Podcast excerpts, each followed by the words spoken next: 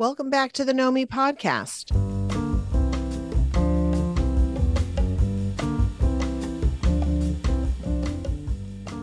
Hi there. I'm Madeline, one of the coaches and co hosts of the Know Me podcast. I'm here with Cynthia Garrett, licensed mental health counselor and coach, and one of the wisest and kindest people I know. But maybe I'm biased. She's also my mom. Each episode, we discuss what's going on in the world, themes we're seeing with our clients, and topics that help us discover more about ourselves every day. As coaches and curious people, we believe that living your fullest, most authentic life starts with getting to know yourself. By the end of each episode, we hope you're one step closer to saying, Ah, yes, I truly know me. So, the thing that's on my mind for this week is actually something that I've spoken about probably for years now, and it's only gotten more and more consistent in conversations with people of all ages, of all walks of life, but usually with people my age in their mid late 20s, which is why do I have no friends? Why is it so hard to make friends? Why is friendship so complicated? Why do all of my friendships feel superficial? Where is that closeness that I used to feel or the ease of making friends that I used to have when I was in school or when I was younger or at any other point in my life? And this feeling of loneliness that comes from a place of not believing you have strong bonds around you and people that you can really connect with. So I'd love to talk about this with you because I'm sure you also have some really interesting perspectives. It's something that's come up in our conversation several times in the past. So, right off the bat, what do you think about that as a topic? I think that's a great topic because that topic kind of follows us throughout our whole lifespan. True. right. Yeah, so it's interesting to hear you say that at your age because I have the same questions with some of my clients and myself, where I'm like, I'm really not satisfied with my friendships. What's that about? And so when I do a dive into that for myself, what I usually come up with is I have perhaps changed the expectation or the meaning in the word friendship or what I'm looking for in a friend or what yeah. I'm looking for to give to a friend. Yeah. Maybe it's not being received. I really want to give you this caring, but you really don't want to receive the get back caring, you know? Sure. And yeah, yeah, that kind of thing. What about you? What are you finding is the disconnect? Yeah, I think a big part of the disconnect on the foundational level is that there's fewer opportunities to meet people. And therefore, I think there's this inclination to put more pressure on the people we do meet to go deep fast because there's almost this inner desperation of if it doesn't work with this person, then when am I going to meet the next person? Because especially with remote work and the way the world has changed, there are fewer physical spaces where we can interact and engage with new people and grow our friend groups. And so either we feel like we have this precious few amount of friends where if any one of them were to get in a fight with us, it would be game over, or there's you just feel like there's not a lot of change. And, and we change a ton as individuals. So it's really rewarding to feel like you have a lot of opportunities to meet people that will grow with you and through your life. But actually, there's a quote that I wanted to bring into the conversation from an article that I read a while ago in The Atlantic. And it starts out by talking about the different types of relationships we have in our lives. So, romantic mm-hmm. relationships with partners, family, and friendships.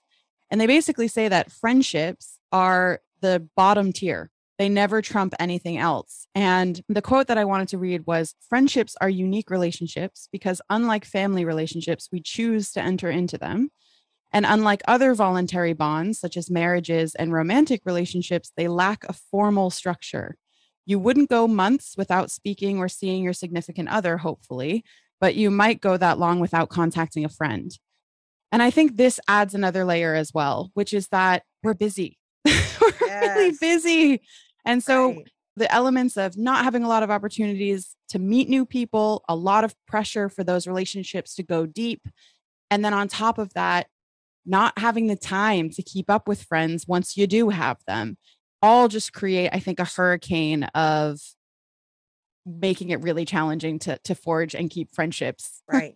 Absolutely. Even in our in our romantic relationships, there is this thought, at least in my age group, in our age group, that just because I've been friends with you for a long period of time, right, Mm, doesn't mean that it doesn't take constant checking in or redefining or sure. modifying what why we're in this, right? What am I trying to give and what do you want to and what am I trying to receive? What are the qualities of me that I want to sort of have augmented or Yeah. just validated or just connected with. So when I was younger, I really wanted to connect with people. I wanted people to think I was funny because to me it, it meant that I was lighthearted because sometimes I could Mm, be really serious and I'm a, you know, huge problem solver and I wanted to connect with people with my lighter side, with my yeah. fun and humor side and also have the side of me that was really really good with problem solving or Yeah. listening or things like that so it was sort of like why do i only have friends who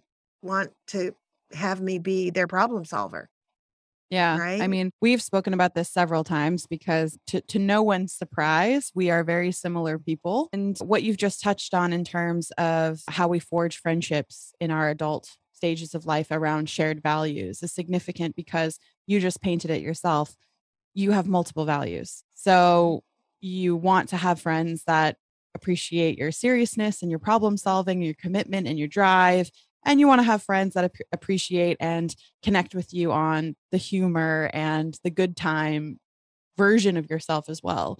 Mhm. And sometimes that can be the same person. Sometimes a certain friend can have a lot of different layers to them that allows you Mhm. to tap into different pieces of who you are. These tend to be those kinds of people, in my opinion, that feel like soul friends, like anytime friends. You Mhm. can meet them in a challenge space, you can meet them in a lighthearted space, and they'll find a way to meet you where you're at and vice versa. But Mhm. that also tends to be incredibly rare because it's a lot of expectations to put on a person that they'll tick 10 boxes. The way we we form friendships as adults around shared values is nothing like how we used to. Even in your school age, just physically being in the same space as other people while you're figuring out who you are, there's so much more ambiguity and flexibility in what you're looking for that it's usually easier to connect with people. And then your expectations go up a little bit when you're an adult, similar to like your dating life. You're like, okay, this is what I'm looking for. I don't really want to make as many compromises. I don't have any time, so I can't waste it with someone who drains my energy or isn't a nice time to be around. I mean, what are your thoughts on that? so from developmental standpoint you're talking about forming your identity right Mm, forming your identity which is basically forming a lot of these core values that are just going to be your go-tos right? Yeah, and like you said multifaceted for sure. It's not doesn't mean that you that your core values have to stay stagnant. They don't but research has said over the years studying people that there's usually three or four core values that are pretty consistent throughout the yeah, lifespan. We really need to pay attention to that. And then we need to pay attention to it throughout the lifespan just so that we know what we're looking for. That's, I think, the structure in the romantic partner. Like we kind of have a checklist, right? As opposed to friendships. I'm going to yeah, argue that they're one and the same, just there's different qualifications or different qualities that you're looking for someone that you're going to maybe share a home with, or that you're going to maybe start a family with, or that you're going to mm-hmm. be romantic or have a sexual relationship with, or things like that. But once again, those are kind of doing activities, right? And so they're right. So there we go again. My favorite thing, which is, doing and right? being. How can the being support the doing? What are the qualities of being that you need to see in another person or you need to see in yourself that are going to support a good cohabitating experience. yeah. Something that's just come to mind is it can be really difficult to just think off the top of your head what type of friend do I want to have or who do what do I want to contribute to a friendship like these things you're if you spend some time reflecting on you could probably come up with an answer but I think another great exercise to do is to just think of a person if you have had one of these people before at any time in your life that really held you made you feel secure in the friendship felt you felt connected to and ask yourself why what is it that made that person fill that kind of space for you? And how did they make you feel? And what did you feel you contributed to that specific friendship? And um, what were your experiences like when you were together? And I think this is a really great way of using an example of a success and then mm-hmm. figuring out, okay, if that's the gold standard of friendship in my life, then where can I find more people? How did I meet that person? Is there a way I could replicate that experience? Where could I find more of those individuals. So that might be mm. a really great place to start as well. Yeah, I like that idea. What I do with my clients a lot of times is as we're defining, like we were talking about earlier, as we're defining friendship, right, is to think about what we like about ourselves as a friend and what qualities do we like in others as those meaningful friends and and like you said right one it's not necessarily one person has it all right? So, what we want to do is allow ourselves to think about a handful of them uh, yeah. uh, and what qualities they bring to our lives and that we connect in that way. Quality better than quantity. So, I mm-hmm. think this is something we're getting at as well. And one of the things that I want to touch upon, which uh, we spoke about in the beginning when we talked about the complexities of how friendship changes when you move into your adulthood, is this idea of not having enough time for friends. So, another really interesting point that was made in this article is that there's this bittersweet element to the friends that we forge in young adulthood because you have an abundant time amount of time for friendship in this stage of mm-hmm. your life. These are people who are often contributing to making decisions about who you are so you spend time with people that help you to forge your identity. Mm-hmm. And then all of a sudden, at the end of that stage and in the beginning of your new stage, as you step into your career, you lose touch. And the same people who were responsible for helping you get to where you are are the people you don't have time for. This is one of the pressures of making friends as an adult. If you do have a small amount of time, and the reality is that we can pretend that we could make more time for friends, and if it was really a priority, you would make more time. But I don't know how helpful that is. Mm. The reality is, you have the time that you have. So, how do you make the most of the time that you have with new friends or existing friends to strengthen bonds and to try and push those friendships to go deeper and feel more fulfilling? Do you have any thoughts on that? Yeah, I do. One is when you were talking about the abundance of opportunity when you're younger Absolutely, right? There's research out there that says that if you don't meet your significant other by the time you're out of college, it gets more and more difficult just because of sheer numbers that you're around yeah. with relatively your same age group. But the rub there is you don't even know who you are at that age. It's true. It's true. Right. And neither do they. So to have the expectation that all of these, let's say, hundreds of people that you've accumulated in the first 22 years of your life um, mm. are going to be good people to deep dive with, right? Is a huge wild card. It's a shot in the dark because not only haven't you had the opportunity to do the work to figure out how you want to attach, but they haven't either. I have one friend and we've been friends since the eighth grade, and we don't spend a lot of time together, but when we do, we go to a place that's very rewarding. And the reason we do is because A, we reconnected at a time and we mm. invested mm. the time when we knew what each other was really those core principles, right? And we shared events. Sometimes it's time, right? You just can't yeah. make up events, right? We share events and life experiences that just helped deepen those, but in a way that was meaningful. So, this friend of mine, her name's Kate, she and I were, I was pregnant with my first child first, who happens to be named Kate. And I remember sharing with her my thoughts and my feelings about being really afraid, being really afraid, not necessarily of being pregnant, but actually being a, a parent, right? Mm-hmm. Um, because I knew I wanted to continue to work full time And there was at that time a lot of rhetoric out there that we were doing our children a disservice if moms weren't staying home to raise our their children. And there was a lot of rhetoric on the other side as well, saying that we were actually doing ourselves a disservice if we were staying at home full time with our children. the good news so, is that both sides of those are still here. We expect women to be everything to everyone all the time, even if it uh, means literally contradicting yourself. absolutely. Yeah. Yeah. So I was, and I had a mom. So so my role model, it was my mom, and she was a stay at home mom. And I had most of my peers were stay at home moms. But unlike my mom, they had careers that they left to parent and then they came back to the workforce. So I was in a quandary and I knew I wanted to be a parent, but I didn't know how I was going to be the best parent. She really helped me and I was able to be really open and I and trusting. When we're talking about our core values, we're talking about opening up a part of us that is really vulnerable. Because if it is wounded, it hurts more. It's not a flesh Mhm. wound. It's not a Yeah. surface wound. Yeah. Yeah. Absolutely. And I think vulnerability is such a great keyword here because you couldn't you couldn't define it, but you know you know it when you feel it.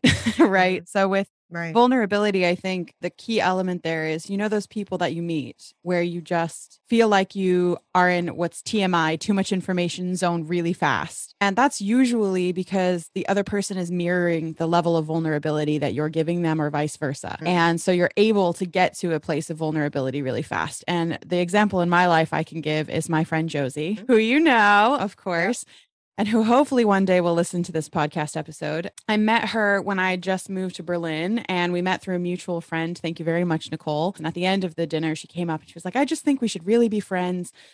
And when we hung out from there, our relationship really quickly allowed us to connect on a deep level because we had all sorts of shared experiences from actually living in a lot of the same places, living in Shanghai, living in Berlin, uh, having experience in the UK as well, different cultures, different levels of culture shock. So we could relate to each other's awkwardness living in new countries or new cities and Mm, going deep really fast. And on top of all of that, we both have partners who are different from us and have similar struggles. They're not the same person at all. But when we had challenges in our relationship, we were able to connect with each other and share those challenges and feel like the other person wouldn't judge us and would just hear the issue because they could understand what it was like working and growing with a person while you're young. And so, absolutely, I think vulnerability was a key catalyst in making that particular relationship grow and develop really quickly. I think it just paints this image of no matter what point you are in your life, starting in the eighth grade and moving forward or meeting someone. I met her for the first time, I think when I was like 22, maybe 23. The same experience can happen. And the speed at which you get to that point of comfort and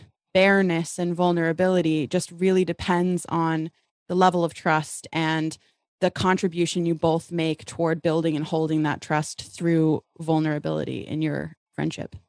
There's a middle ground, right, between chit chat and Mm. vulnerability, which I'm going to call like openness, you know? hmm And there is a distinct difference in my mind between openness versus vulnerability. Someone who s- sets up walls, right, about their personal life. So they're good problem solvers. So here you're connecting on a value basis, right? They're happy to hear about your experience or your struggle or whatever, and they're trustworthy. They're giving you good advice, Sure. but they're missing the point of there being an equal exchange that it's always them giving really good tutelage to give you perspective on on something that you're struggling with or something you're really excited about. But when it comes to them sharing something at that same level they don't. This is a very interesting example because I Mm, wonder,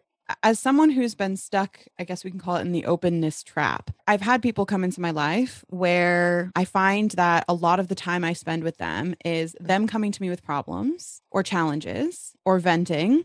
And my being in the position where I help them work through those challenges. And it's not that I don't want to share my own challenges it's that I feel there's no space to I mean, how how do we get out of this openness trap when we want to contribute equal vulnerability, but the other person is taking up so much space in the relationship and being so vulnerable so often, so frequently, there's no space for reciprocation. So that could be that they do that on purpose, right? Mm.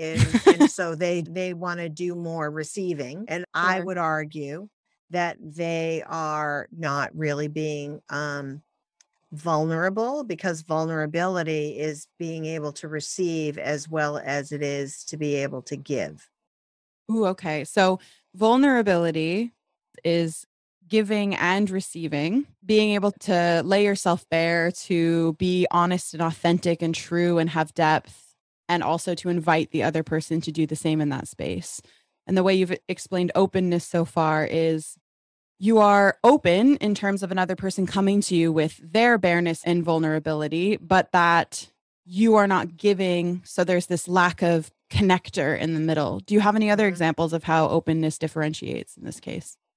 Yeah. So the other one that comes to mind is someone who's, say, introverted. And when I'm talking about introverted, I'm talking about someone who tends to go internal when they're trying to work things out or just get a sense of energy versus extroverted, which is the opposite of that, right? Always look externally looking for feedback or validation or things like that. Sure. So that someone who's introverted, but they're willing to trust once it's earned, you know, mm-hmm. maybe that's your block is that I trust myself to give good advice and to connect and be non judgmental and all those things that I value about myself.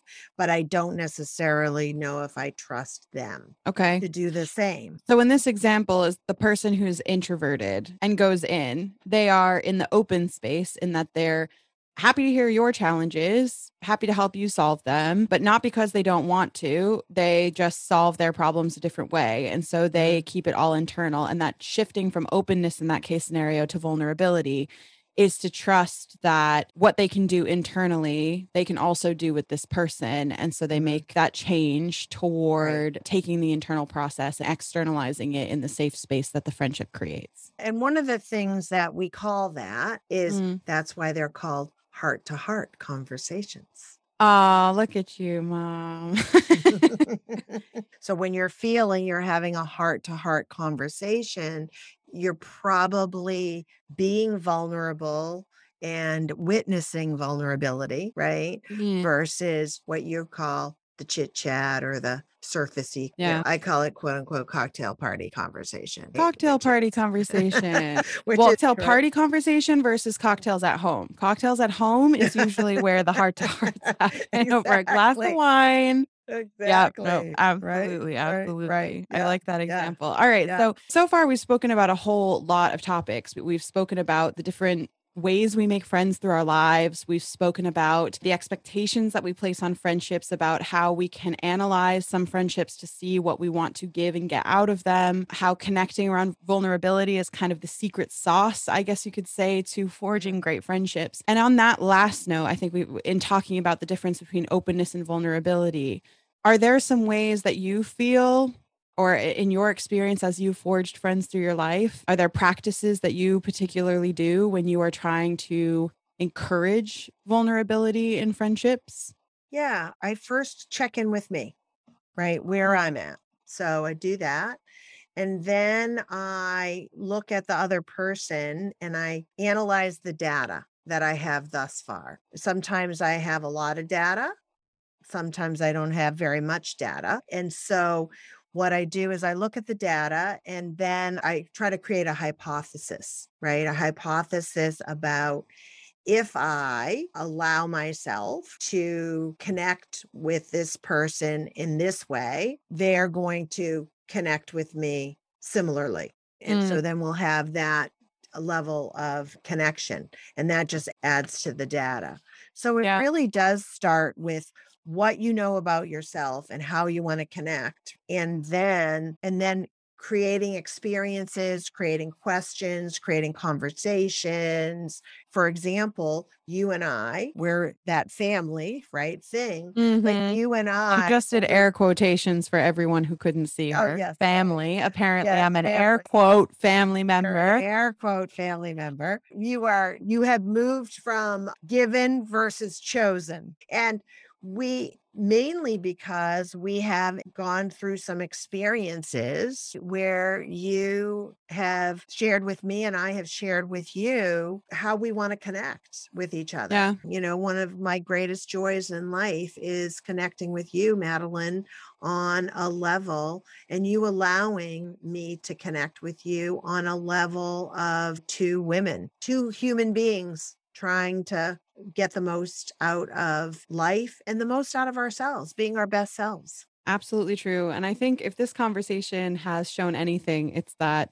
regardless of your age, regardless of the point you're at in life or where you are in the world or what have you, most people struggle with creating and maintaining friendships.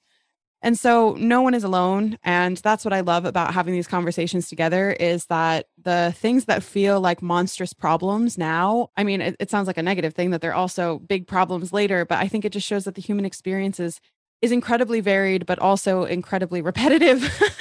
and so we're we're kind of all in the same space, which means that if you Mhm. truly want to forge more vulnerable friendships, the likely response from the other person is going to be the same. People want to connect. People want to feel like they have friendships. People want to share. People want to get support.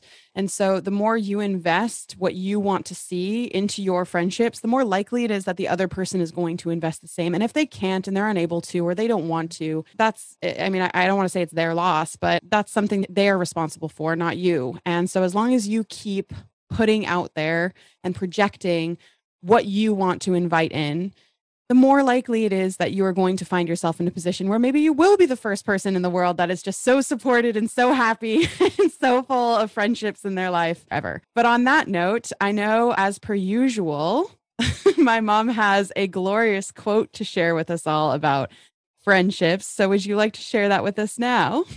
I would. I actually I have two quotes.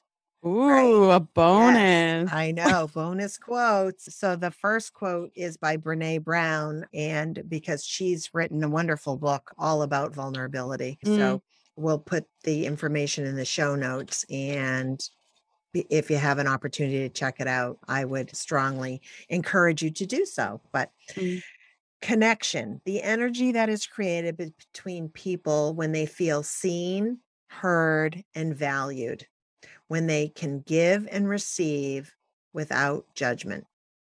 That's a good one. We love Brene. We are huge Brene fans We are on this really podcast. huge Brene fans. Yes. All right. Hit us Yeah. with the second bonus Yes. quote, mom. The second bonus quote is Be who you are and say what you feel, because those who mind don't matter, and those who matter don't mind, by our wonderful friend, Dr. Seuss. He has so many mm. excellent quotes that come out of his books, let me tell you. As always, I'm really grateful for the time that you've taken, mom, to have this conversation with me. I hope you got something out of this conversation. I know I always do. And of course, if there's anything that you wanted to share with us or any topics you would like us to discuss in future episodes, you can find our email in the show notes and reach out to us there. As always, eternally grateful, and we'll see you next time. Until we talk again, be well. That brings us to the end of this episode. We hope our conversation provides some insight and practical ways to navigate and understand you. If you have found our show to be helpful, please pass it along. Madeline and I are hoping you will join us in creating a ripple effect of mental health and well being. As always, thanks for listening to the Know Me podcast. This is Cynthia and Madeline asking you to be good to you.